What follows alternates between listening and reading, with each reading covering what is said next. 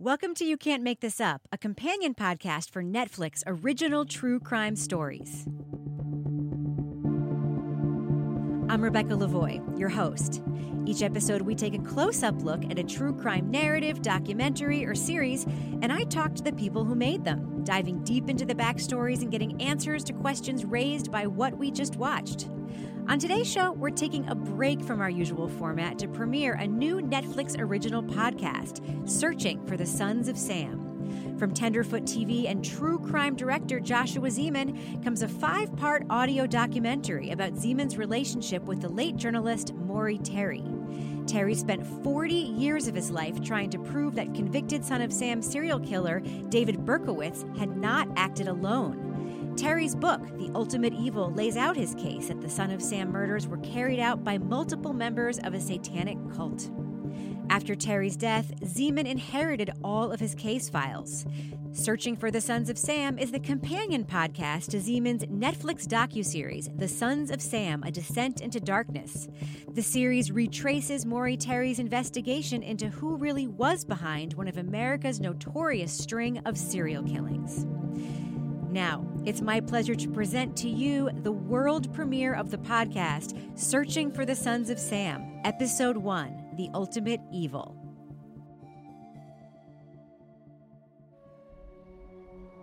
For as long as I can remember, I've been fascinated by crime. Whether it's stories of missing children or serial murder. As a documentary filmmaker, I've covered it all. Now, people use the phrase true crime a lot these days. But for anybody who lives and breathes crime, you know that the truth, the facts, only tell half the story. Because you can know the caliber of the gun, the position of the victim, even how the blood splatters. But those facts are just part of a story that can be told a thousand different ways. So when it comes to understanding crime, it's more than just knowing the truth. It's asking yourself, what do you believe? What do you believe happened? And most importantly, why? That's the question that lies at the heart of The Sons of Sam, my latest documentary series, now on Netflix, about a journalist named Maury Terry who felt that he knew the truth behind one of the greatest crimes of the century the infamous Son of Sam killings. But the problem is, is that no one would believe him. Now, I've spent years trying to figure out if I believe Maury. In fact, I've never compiled so much evidence, but still knew so little. So instead of giving you facts and evidence, I'm going to tell you a story about how I met Maury Terry and what he revealed to me. And as you listen, I want you to ask yourself that question that lies at the heart of Maury's tale. What do you believe? I'm Josh Zeman, and this is Searching for the Sons of Sam.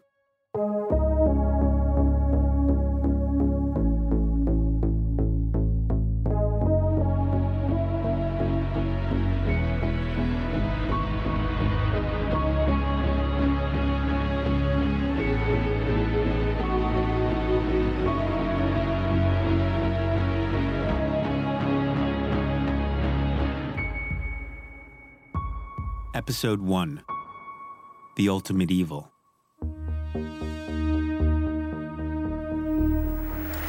Maury Terry's book, The Ultimate Evil, is considered one of the most comprehensive on the Son of Sam murder. This is Maury Terry. Maury is one of the nation's leading experts on many crimes of violence and murders, particularly the Son of Sam case.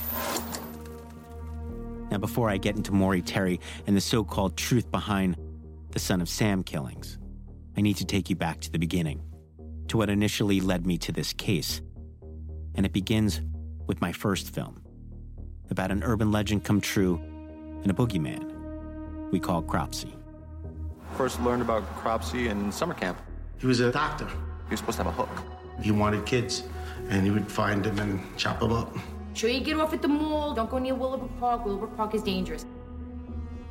Growing up in Staten Island, we'd often heard the legend of Cropsey, the escaped mental patient who snatched children off the streets and was rumored to live in the tunnels beneath the abandoned Willowbrook State School.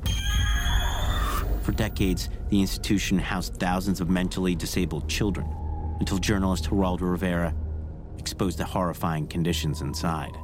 The doctor invited me to see the conditions he was talking about, so unannounced, we toured building number six. The doctor had warned me that it would be bad. It was horrible. There was one attendant for perhaps 50 children. Lying on the floor naked, they were making a pitiful sound. This is what it sounded like, but how can I tell you about the way it smelled? It smelled of filth, it smelled of disease, and it smelled of death. Now, for most of my childhood, Cropsey was just a cautionary tale to keep us out of those buildings. That wasn't until 1987, when a little girl named Jennifer Schweiger disappeared from our neighborhood. The relentless search for a 12 year old girl with Down syndrome continues today as it has for the last three weeks. Eventually, searchers would find Jennifer's body buried at Willowbrook, and the police would arrest a man named Andre Rand, who was once an orderly at the institution and now lived in a campsite on the grounds. Good afternoon. Here's what's happening. A homeless man, 43 year old Andre Rand, is under arrest. He is charged with the kidnapping of 12 year old Jennifer. But it was when police revealed that Rand had been suspected in the disappearances of four other children. That was the moment when the legend turned real. They are missing person cases that have occurred on Staten Island that have uh, not been resolved. 20 years later, Rand returned to the island to stand trial for one of those missing children. And I came back as well. With me was my co director, Barbara Brancaccio, who also grew up on the island. But as we tried to make sense of this one urban legend, we soon uncovered another. Andre was into the Devil's Cult. And uh, being a native Staten Islander, I really couldn't believe how big it is on Staten Island. Interviewing residents, we documented rumor after rumor of devil worshippers who supposedly held ceremonies on the Willowbrook grounds. Can you give me like a summation of what she said back then? Veronica had visions of um, human sacrifices. Do you believe it actually goes on? Yeah, definitely. You know, they go to the, the woods. We went to uh, one establishment where the basement was set up like a church, and they used to hold their ceremonies on actually the old Willowbrook State School grounds. So you don't think it was kids? Oh, definitely not. I think it was adults that would hold these ceremonies. We assumed most of these stories were remnants of the satanic panic that in the late 80s was sweeping the nation. Devil worship, Satanism, the occult. According to evidence, some of the most bizarre and heinous crimes in recent history may have been rooted there. We had reports of chanting down in the back. It's speculated there's probably maybe 2,000 such cults in the United States today, and perhaps as many as 2 million people belonging to those various and sundry cults. Now, I still believe most of those sightings were nothing more than teenagers who went to Willowbrook to smoke pot and drink beer. But at some point during our filming, the stories began to change. We started hearing tales of a cult on the island, one that was behind these missing children, a cult that was linked to the son of Sam. At first, we were thinking maybe uh, he sold them, you know, to use for uh, cult activities. Really? I mean, what made you believe that that was going on? Well, we had the son of Sam out there, you know, that goes into cults in, uh, in a big way. Of course, like most New Yorkers, I knew all about the son of Sam, the madman who attacked couples in Lover's Lane during the sweltering summer of 1977. In a reign of terror, he had shot 13 and murdered six. I'm afraid. I'm afraid to go out in the car. I'm afraid to do anything. For many Staten Islanders who were teenagers back in the 70s, the son of Sam's shadow loomed large. And considering our film was about both fictionalized boogeymen and real life monsters, we only dug deeper. We soon found a local reporter who gave us a name, a date, an address that the police had looked into. Then we met an eccentric lawyer who would confirm the same, until we found what we considered to be a truly credible source a veteran detective from the NYPD's cold case squad, who agreed to go on camera. Is there satanic cults, people that practice? Of course there is. But it's something that's kept very quiet, something that not many departments investigate. The detective's name was Frank Saez, and he'd spent his career delving into the darkest corners of the city's underbelly. Satanic worshipers, satanic worshipers. It's like being a Catholic. You believe in God and you believe in Jesus. They believe in Satan. So are you in houses or are you in the woods? You could be in houses, you could be in the woods. Are you in abandoned mental institutions? You could use them. And do they use kids? I'd rather not answer that.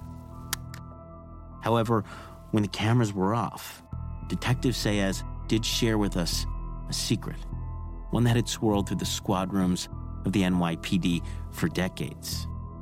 Apparently, there were a number of detectives, both past and present, who had come to believe that David Berkowitz, the son of Sam, didn't act alone, and that the allegations of a so called cult were true. They had to be co-conspirators before or after the fact. It wasn't just a, a, lone gunman. It was, it's impossible. That's my feeling. Well, why are there three cars, five different descriptions, different height, different shapes, different sizes of the perpetrator? If somebody else was there. And it's a strong opinion of mine that David Berkowitz was not the sole killer and was aided by other accomplices. Many of the detectives had passed along their evidence to a journalist named Maury Terry and if I wanted the whole story, Saez said, I should start by reading Maury's book, The Ultimate Evil. At least one investigator believes that satanic cult activity was behind the son of Sam killings, and he says most of the people involved are still out there. Now, the thing is, I had never heard of The Ultimate Evil, and I consider myself a huge fan of true crime. In Cold Blood, Fatal Vision, Helter Skelter, I had read them all. But not this one. I assume it's only because the book had been out of print and had since fallen into obscurity, which only added to the mystery of the Son of Sam case. Now, I was only five years old in 1977, but for anyone growing up in New York City at the time, the Son of Sam was the case. San Francisco had Zodiac, Chicago had Gacy, but New York had David Berkowitz. But there was always something unsatisfying about the question of why. Why did Berkowitz do it? Because he had been commanded to kill by a demon dog?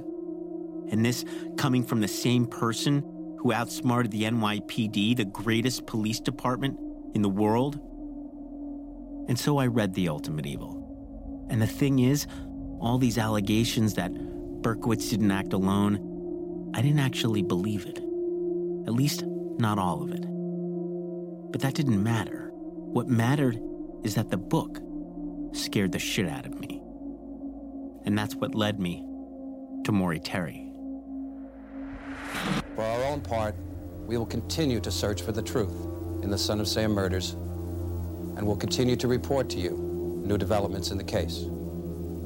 I'm Maury Terry. Now, you might say my first meeting with Maury was a little strange. I had spent months inviting him out for coffee, or lunch, or even a drink. But he was always too busy with some appointment, or he was writing something, or his car was in the shop. Until finally I got fed up and did what any enterprising filmmaker would do. I offered to come to his apartment and bring him tuna fish sandwiches. And together we'd have lunch and talk about his book, which, surprisingly, he agreed to. Which is how I found myself in Yonkers, a small suburb just north of Manhattan, climbing the stairs of this row house to an attic apartment and knocking on the door as a creaking voice told me to come on in.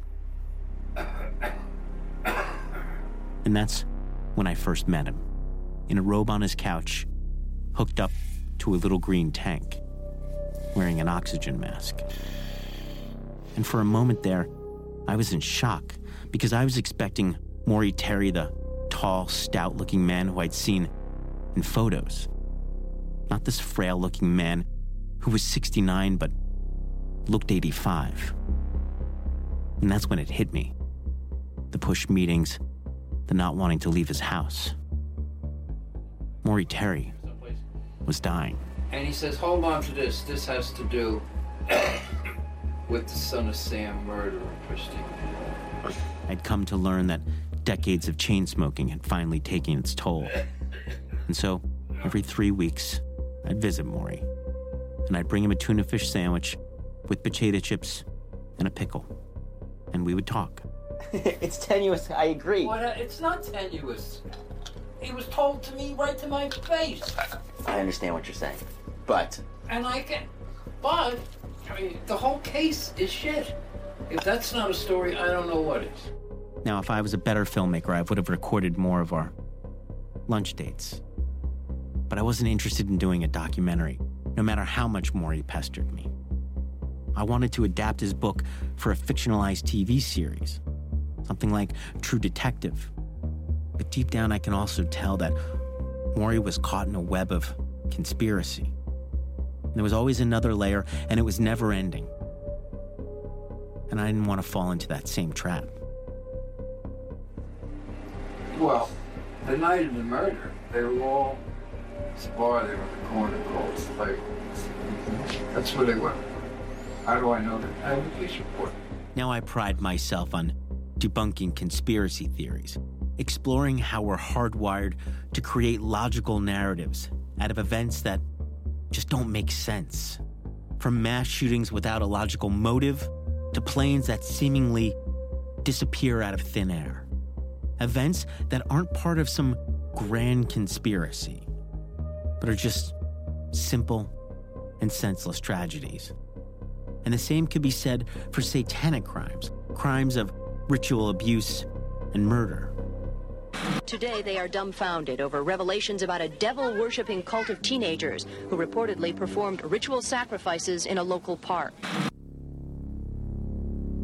And for years, people would ask me to investigate such real cases.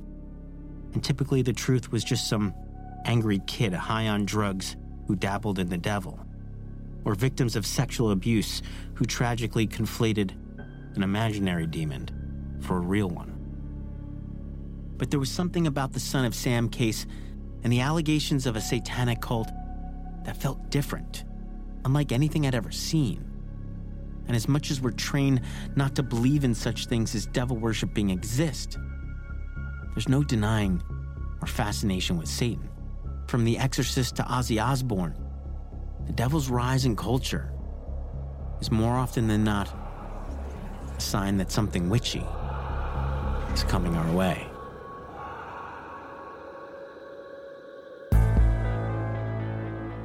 In the Rolling Stones song Sympathy for the Devil, we're told how Lucifer has had a hand in history's greatest atrocities. From the crucifixion of Christ to the assassination of JFK. But in the end, the real evil is just you and me. And Jagger wasn't wrong. While it was early Judaism that invented this notion of an opposing force to God, it was Christianity that created the timeless battle between good and evil. In time, the devil became Satan, and his earthly minions were labeled Satanists. I think Satanism you could look at in two different ways. Uh, you could look at it historically, its roots in Catholicism. And then there's the pop aspect of it, which is more or less a kind of kitschy celebration of evil. Now, that was Gary Lachman. Gary is a writer and an expert in the occult, the paranormal, and generally weird stuff. And I asked Gary where he believes Satanism got its roots. Traditionally, it starts up with priests in the Catholic Church. Something called the Black Mass, which was actually a funeral mass that was performed for the dead.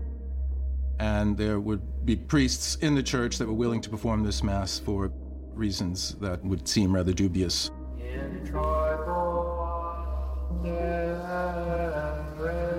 Apparently, a priest could be paid to conduct a funeral mass for someone who was still alive. So it worked kind of like a curse. Later, The Black Mass was used for all kinds of magic weather control, fertility, even sex magic. Eventually, the Black Mass became synonymous with this fear of Satanism, a fear that helped fuel the Holy Inquisition and the slaughter of heretics, or the great witch trials that burn witches at the stake for engaging in carnal Sabbaths. Generally, in times of uncertainty, you look for some scapegoat or some source of the uncertainty and the panic. And it could be a religious group, it could be an ethnic group. Talking with Gary, you begin to realize how little we know about the real origins of the devil and Satanism outside popular culture. And this is especially true with the occult, and with good reason. Well, you can actually take the definition of the word, which means hidden. It means to occlude something. When we have a solar eclipse, when the moon passes between the earth and the sun, the moon occludes the sun, so the sun is hidden. And so, in a broader sense, it means the study of the invisible things, the hidden things.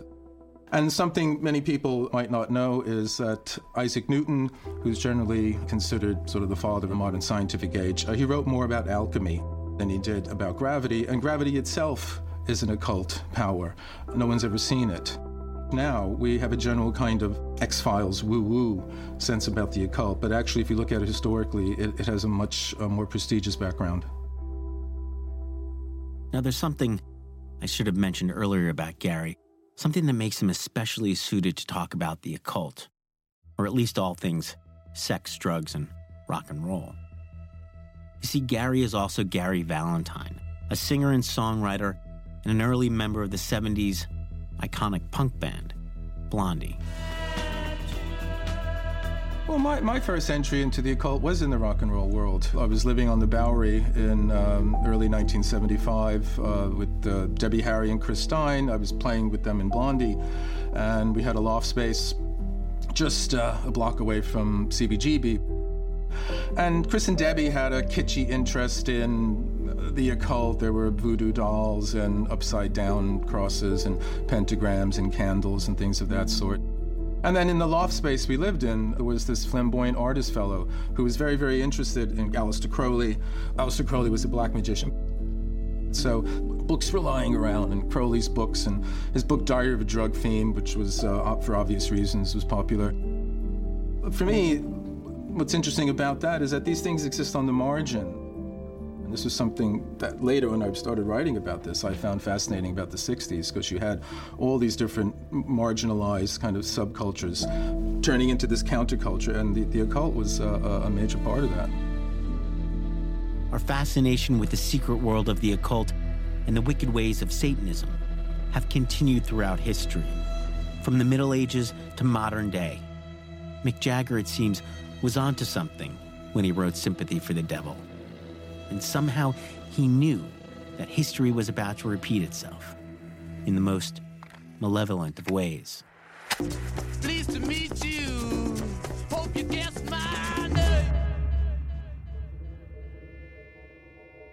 In the mid 1960s, the Haight in San Francisco had become a Garden of Eden for the counterculture movement.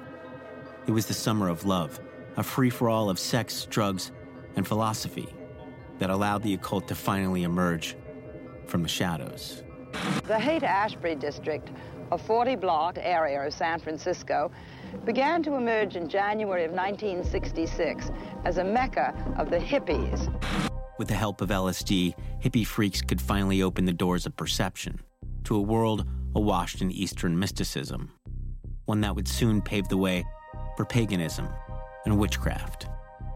Sexual experimentation mixed with the occult was also in vogue, setting the stage for a brand new form of Satanism that enticed everyone, from runaway druggies to the Hollywood glitterati.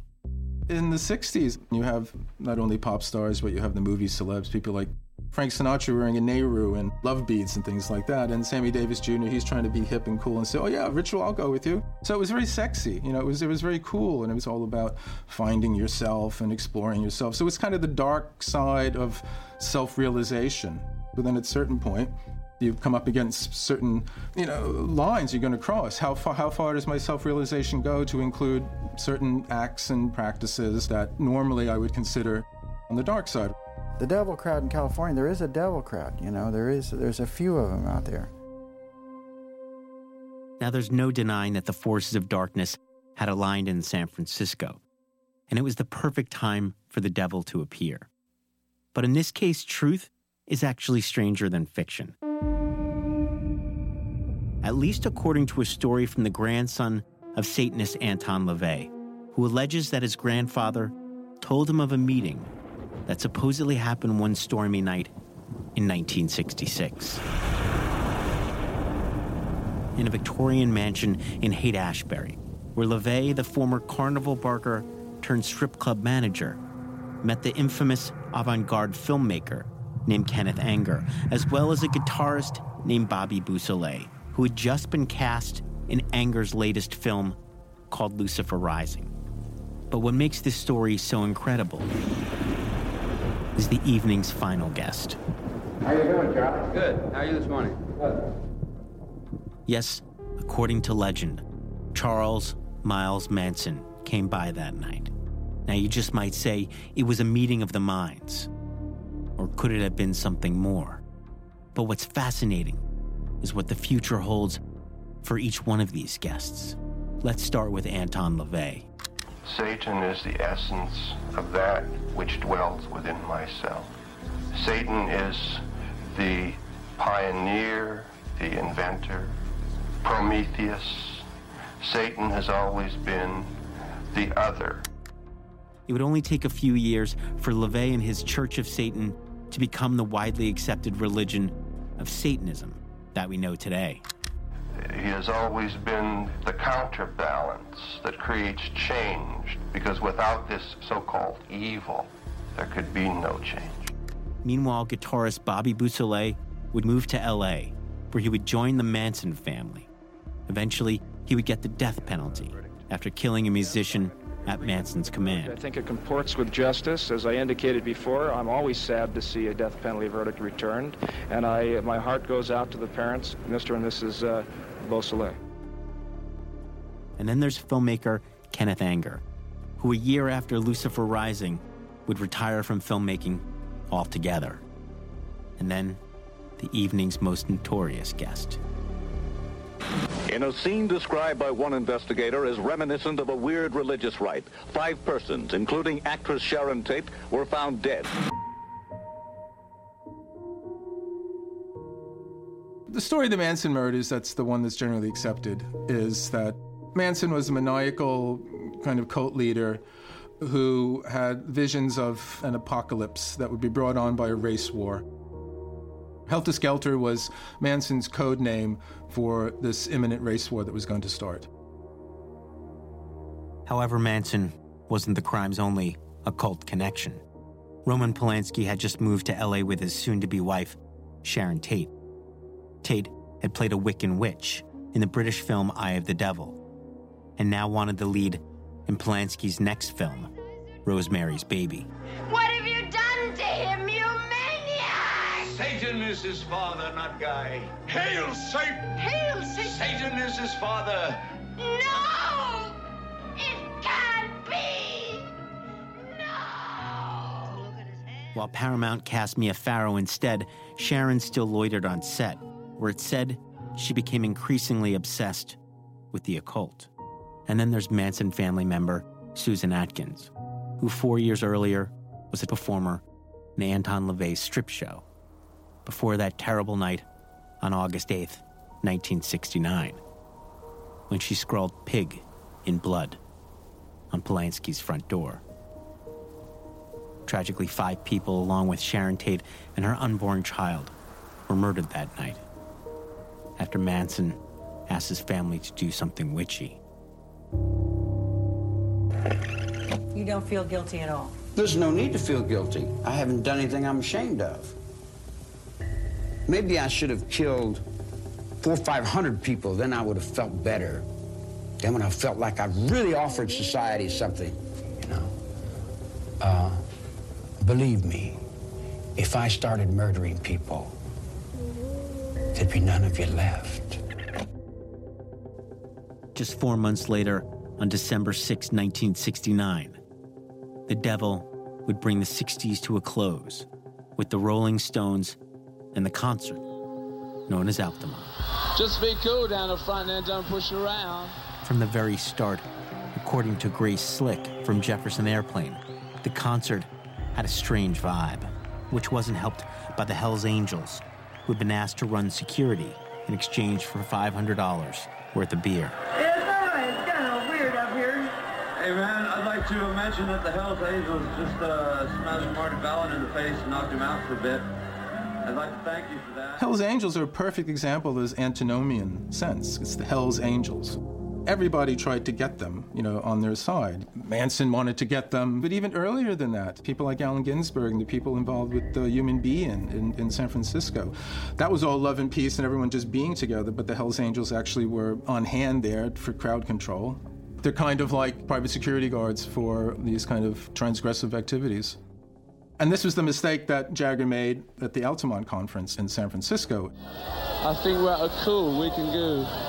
We're always having something very funny happens when we start that number. Uh, Finally, the Stones launched into sympathy for the devil. Another skirmish broke out, prompting Mick to plead to the audience.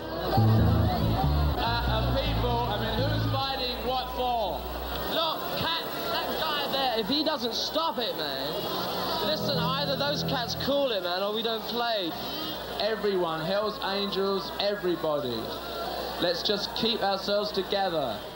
As the Stones picked up with Under My Thumb, a gun was pulled and then a knife, and an 18 year old concert goer, high on meth, was stabbed to death. Okay, man, look, we're splitting. You know, if those cats can't, if you can, I want them out of the way, man.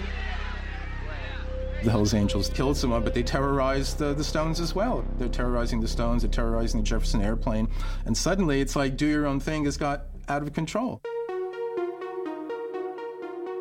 In all, three more people would die at Altamont. It seems finally the devil had his due. And three weeks later, the 60s were over. Something happens at the end of the 60s. There's the, you know, the, the big expectation of some smash climax to the whole revolutionary sensibility. That sours with the Manson murders and it sours with the Stones concert at Altamont. And then people sort of shy away from the occult now. While experts like Gary suggest the devil's reign ended in the 60s, there are those who believe a different truth that Satan had only slipped into the shadows, watching and waiting for the forces of darkness to realign. And seven years later, in the summer of 1976, he would emerge from the gutters to find his minions in a city filled with violence and sin. And he wouldn't tell me until 1997. So nobody's going to get a cop. Fuck them. They're the ones who covered it up. Maury believed those minions included a mild mannered postal worker named David Berkowitz, as well as a number of disciples who helped him commit the crimes that brought New York City to its knees. But Maury's allegations didn't end there. In 1981, a private investigator sends me a big folder, Mm-hmm. which is in my files in there someplace, and that shooter was just arrested out in Venice, California. I'll never forget sitting there that first time with Maury, listening to him cough and rant, and thinking how this one case had literally consumed his entire life. But then suddenly realizing, how would I know if the same thing happened to me? How would I know if I fell down that same rabbit hole? Which is somewhat ironic, considering that first meeting with Maury was over 10 years ago. And now I'm only just scratching the surface in my understanding of what this case is really about. This is Searching for the Sons of Sam, and I'm Josh Zeman.